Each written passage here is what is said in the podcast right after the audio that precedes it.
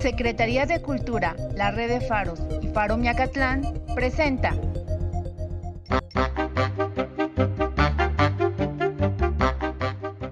Faro Miacatlán. Radio Contigo. Presenta.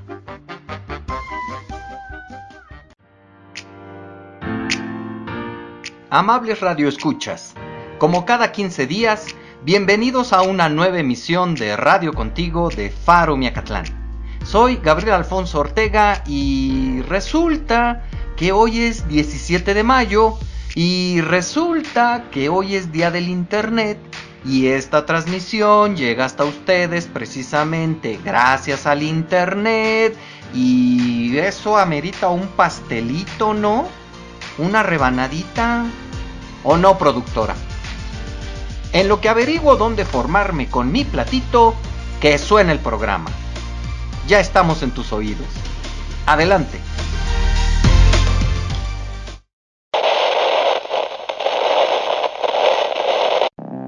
Difundiendo cultura en comunidad. Radio Contigo, Un programa de radio diferente en el que encontrarás Temas de interés. para iniciar la semana Escúchanos todos los lunes. a través de YouTube Spotify. y Facebook. Radio Contigo. Es nuestra voz. Imaginación. Un espacio para imaginar y accionar.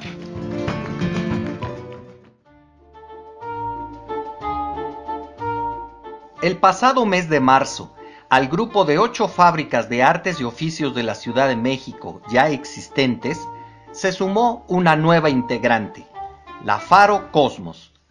Construida donde anteriormente estaba el ya abandonado Cine Cosmos, esta nueva fábrica aspira a ser un centro especializado en las artes escénicas, es decir, en aquellas actividades artísticas que se realizan directamente frente a espectadores.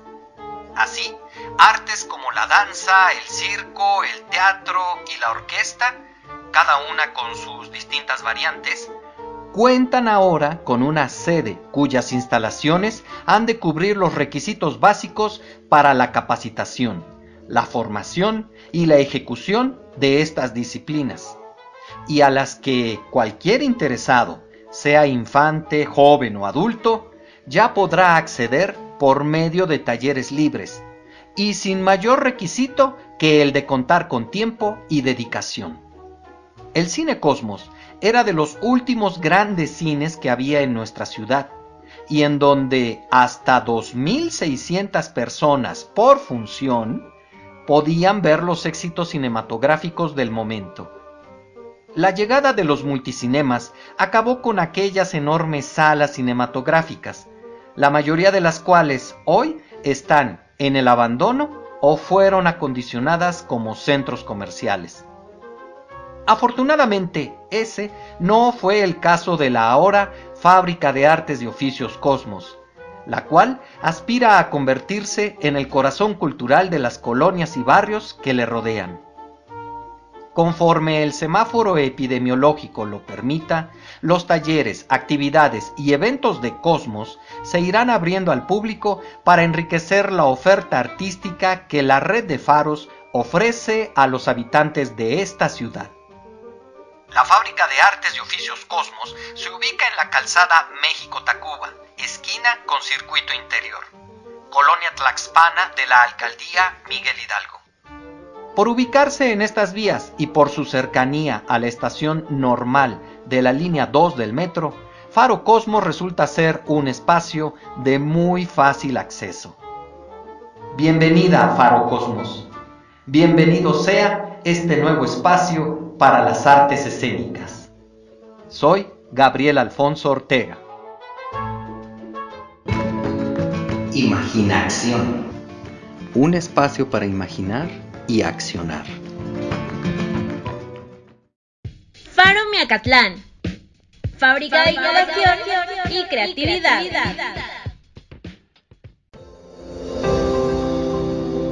de héroes y heroínas, hechos que forjaron el mito, narrados por Diego Rosales.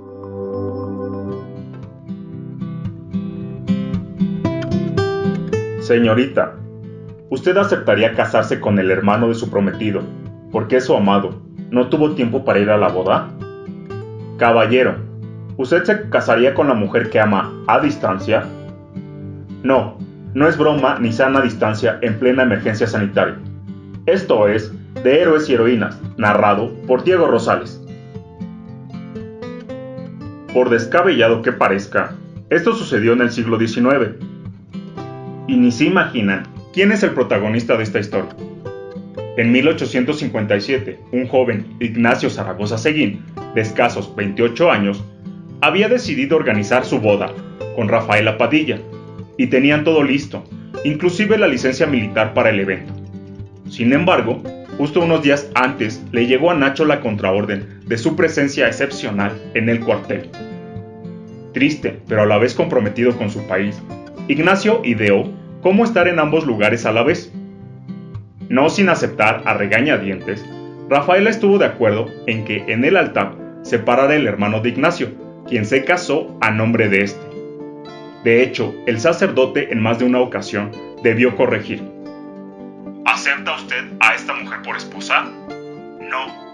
Se casa es Ignacio, no yo. No, no se preocupen, amigo Escuchas. Ese día no hubo noche de bodas, sino hasta que regresó Ignacio.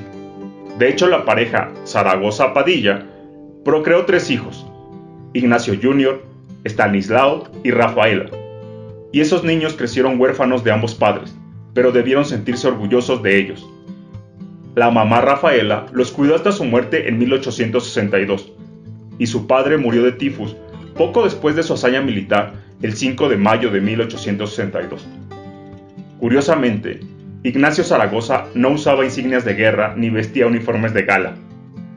Se preocupaba más por conseguir suelas para soldados descalzos y contrajo tifus visitando heridos en un hospital militar.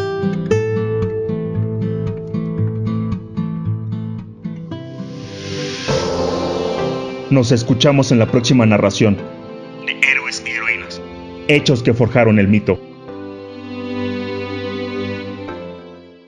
Contigo en la distancia. Radio Contigo al aire. Primer encuentro de mujeres poetas milpaltenses.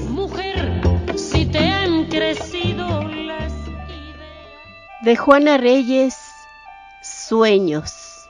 Pedí en mi niñez una vajilla de platos diminutos y tazas trashumantes, una estufa de fuego azul como la de mi madre y una mesita vestida con mágicos manteles capaces de transformar el lodo y los pétalos de rosas en sopa caliente y agua de melón.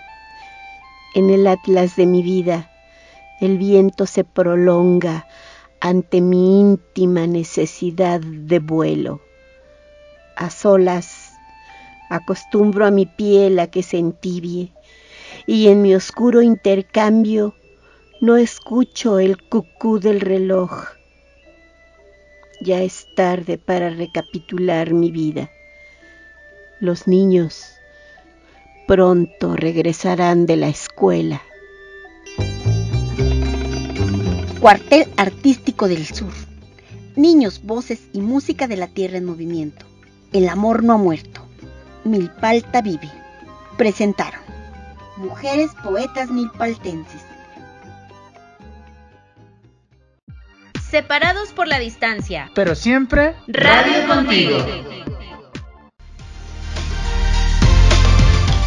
Buscando mi rebanada de pastel, precisamente encontré en el internet que el objetivo del Día Mundial del Internet es dar a conocer las posibilidades que ofrecen las nuevas tecnologías para mejorar el nivel de vida de los pueblos y de sus habitantes. Ahí está, eso hay que celebrarlo. Entonces, ¿qué? ¿Mi pedacito de pastel? ¿Qué pasó?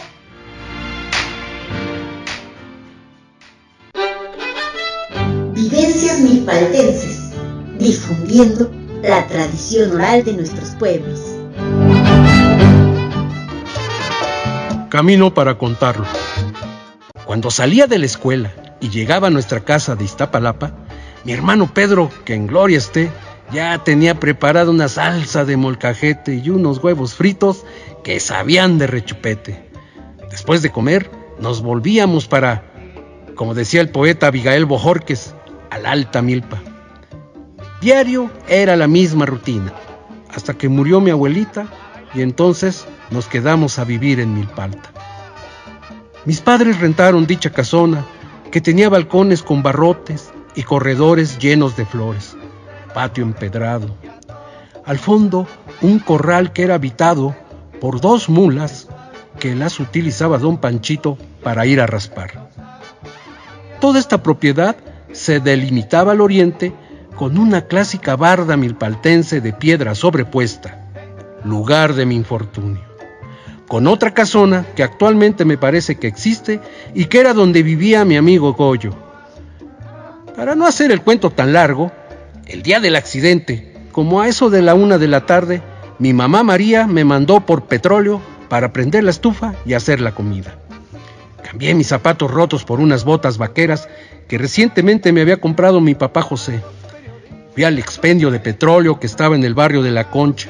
Me regresé rápido, ya que deseaba cambiar con mi amigo Goyo una estampa de un álbum que en ese tiempo me gustaba coleccionar. Al llegar a casa, se soltó una tormenta de esas que ahora ya no se ven. Duró más de una hora.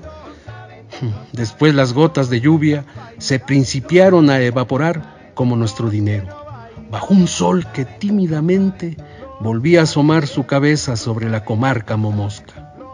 Entonces observé por la ventana de la cocina que mi amigo Goyo estaba parado en su barda. Le grité, él a lo lejos enseñó la dichosa estampa. Con señas le dije que me esperara. Raudo y veloz me trasladé a la barda. Pasé por donde estaba lavando mi mamá María y me dijo, ¿A dónde vas? Le contesté, voy a cambiar la estapa que te dije. Me recomendó, ten cuidado. Cuando llegué al pie de la barda, mi hermano Pedro me dijo, no te subas, están flojas las piedras. Pero la ansiedad nubló mi entendimiento. No le hice caso y me trepé. Cuando me di cuenta, estaba en el piso de espaldas, con una gran roca en medio de mis piernas, a la altura de la tibia y el peroné. Vivencias milpaltenses, difundiendo la tradición oral de nuestros pueblos. Somos cultura. Somos tradición. Somos Radio Contigo al Aire. Crónicas. Crónicas. Del sur de la Ciudad de México.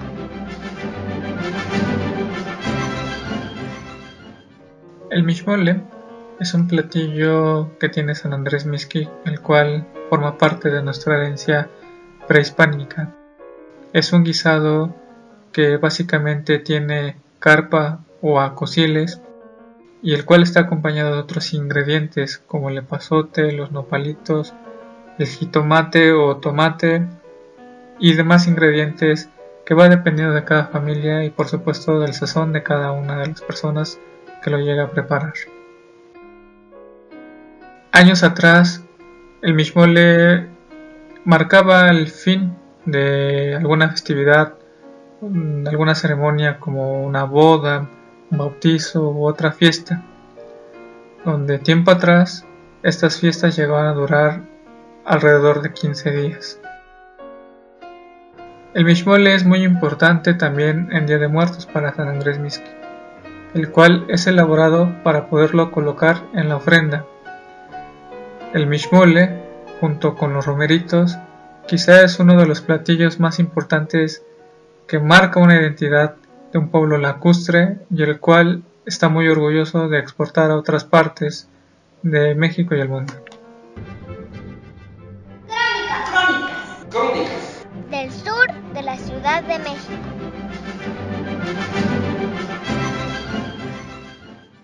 Difundiendo cultura en comunidad. Radio Contigo. Inguateque. Curiosidades de nuestra comunidad. Saludos a todas y a todos. Mi nombre es Jesús Linares. Hoy les platicaré sobre historias de amor alrededor del agua. Pon oído y escucha. Antes del año 1930, no había agua en San Pablo Totepec, ni en toda la alcaldía. Las muchachas de allí se iban a lavar la ropa hasta Santa Cruz Alcapisca. En ese tiempo se decía que asaltaban a las muchachas, pero no era cierto. Lo que pasaba es que las muchachas que iban a lavar en aquel lugar tenían a sus novios y en el trayecto los veían. Pero a la gente del pueblo no les gustaba que las muchachas tuvieran novios de fuera y las acompañaban muchachos para protegerlas y cuidarlas. Pero en el año de 1934 llegaron los hidrantes y en cada esquina pusieron una llave. Y así, alrededor del agua, se dieron varias historias de amor.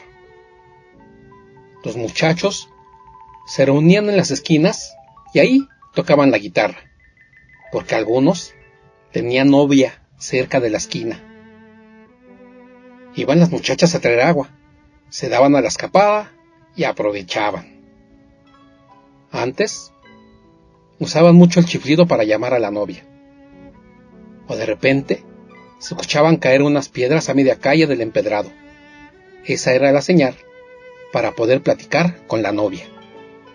Qué tiempos aquellos, ¿no? A las muchachas les mandaban a traer el agua para el temazcal y se quedaban a platicar con el novio. Mientras el papá o la mamá se deshacían a gritos esperando el agua. Los temazcales eran muy importantes para la convivencia del pueblo. Antes eran públicos, donde las familias se bañaban por 50 o 20 centavos. Los primeros que se bañaban eran los dueños de la casa. Ellos calentaban el temazcal y quien alquilaba tenía que esperar. Mientras tanto, empezaban las guasas y todas esas cosas que le gusta contar a la gente. Ya saben, el chisme. Ay, no se hagan que bien que nos gusta. Actualmente ya no hay muchos temazcales. Lástima que esta tradición se esté perdiendo. Nos vemos en la próxima plática. Buenos días, buenas tardes, buenas noches. Inguateque. Curiosidades de nuestra comunidad.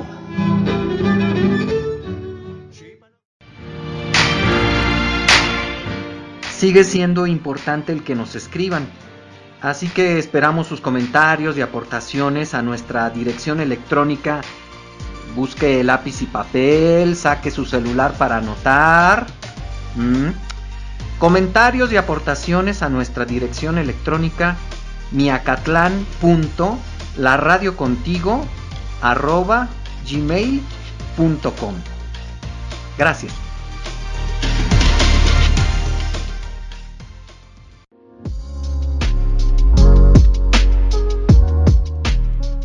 Jorge Luis Borges dijo en alguna ocasión, de los diversos instrumentos inventados por el hombre, el más asombroso es el libro. Todos los demás son extensiones de su cuerpo. Solo el libro es una extensión de la imaginación y la memoria. Entonces, ¿qué estás esperando?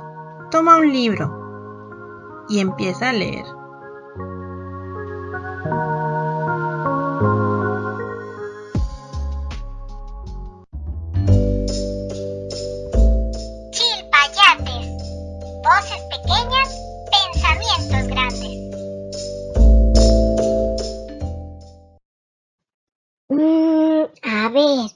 Si tengo calentura, lo primero que mi mamá hace es tocarme la Silencio en las cabina.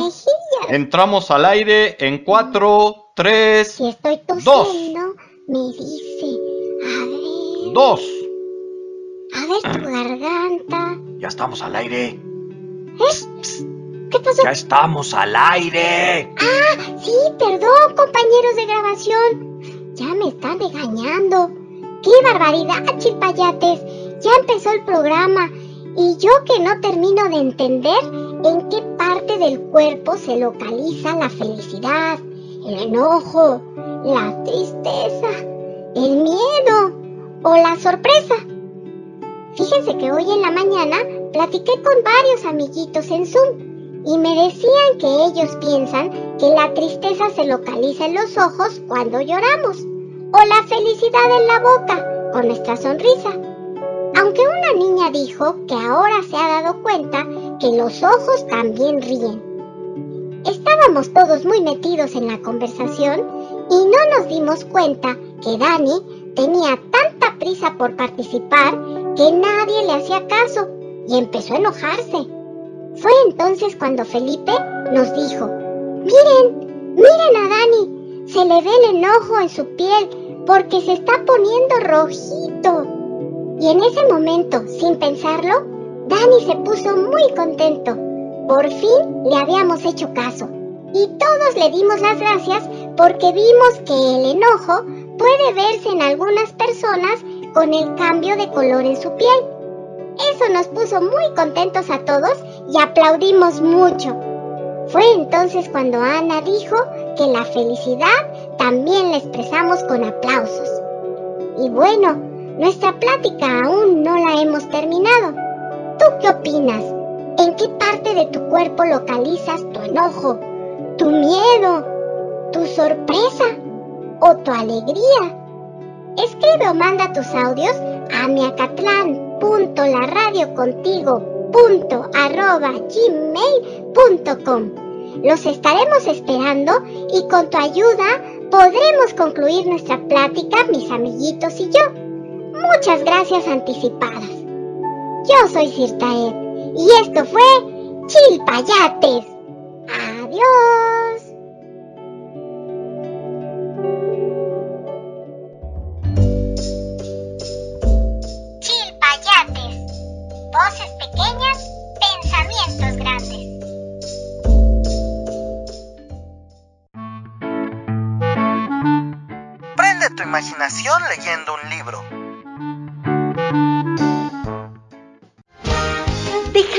Cuente una historia.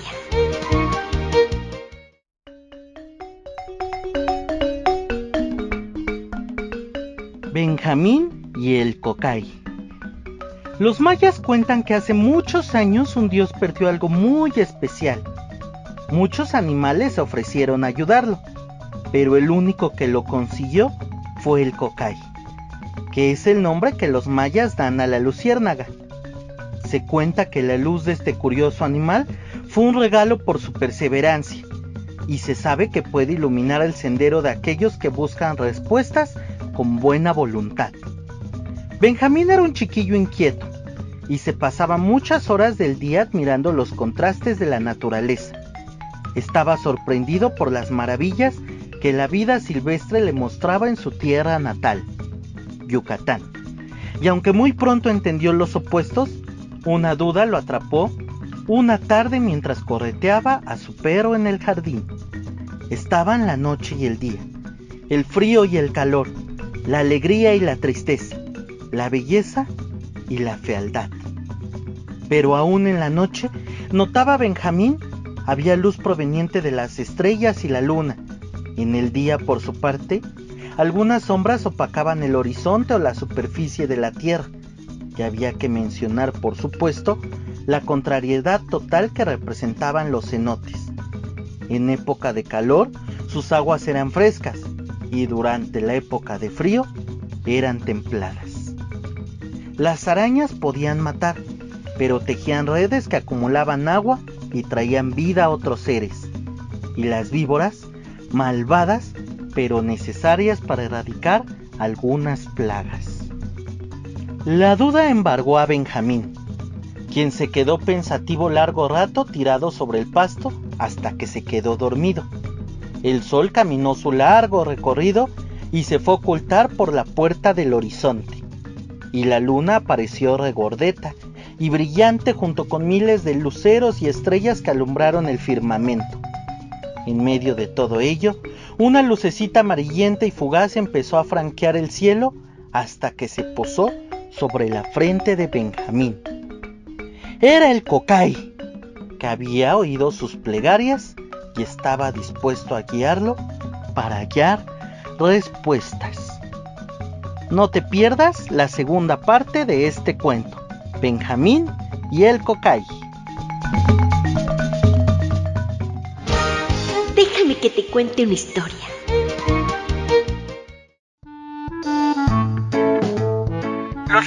Transportan a mundos extraordinarios.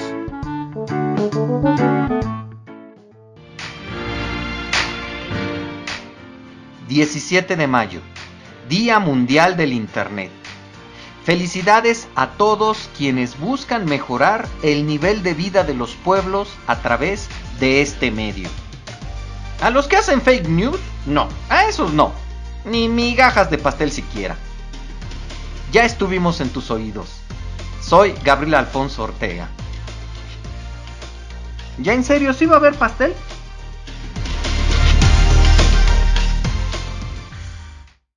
Participaron en este episodio los facilitadores Flor Chavira con Niños Reporteros, Regina Rodríguez con Radio Aventureros, Eugenia Ortega, Psicomotricidad para Discapacidad, Gabriel Alfonso Ortega, Teatro de Papel, Leopoldo Suárez, Animación a la Lectura. Voces invitadas, Mariana Salazar, Dianeri Argumedo, Andrew Rojas, Jesús Linares, Diego Rosales, Juana Reyes, Moisés Martínez. Locutor animador, Gabriel Alfonso Ortega. Idea original y realización, Regina Rodríguez. Producción general, Flor Chavira y Regina Rodríguez. Musicalización, Flor Chavira y Regina Rodríguez. Edición de video, Flor Chavira. Colaboraciones especiales, Faro Tecomit, Consejo de la Crónica de Milpalta.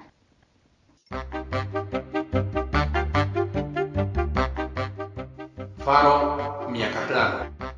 Radio contigo. Gracias por acompañarnos.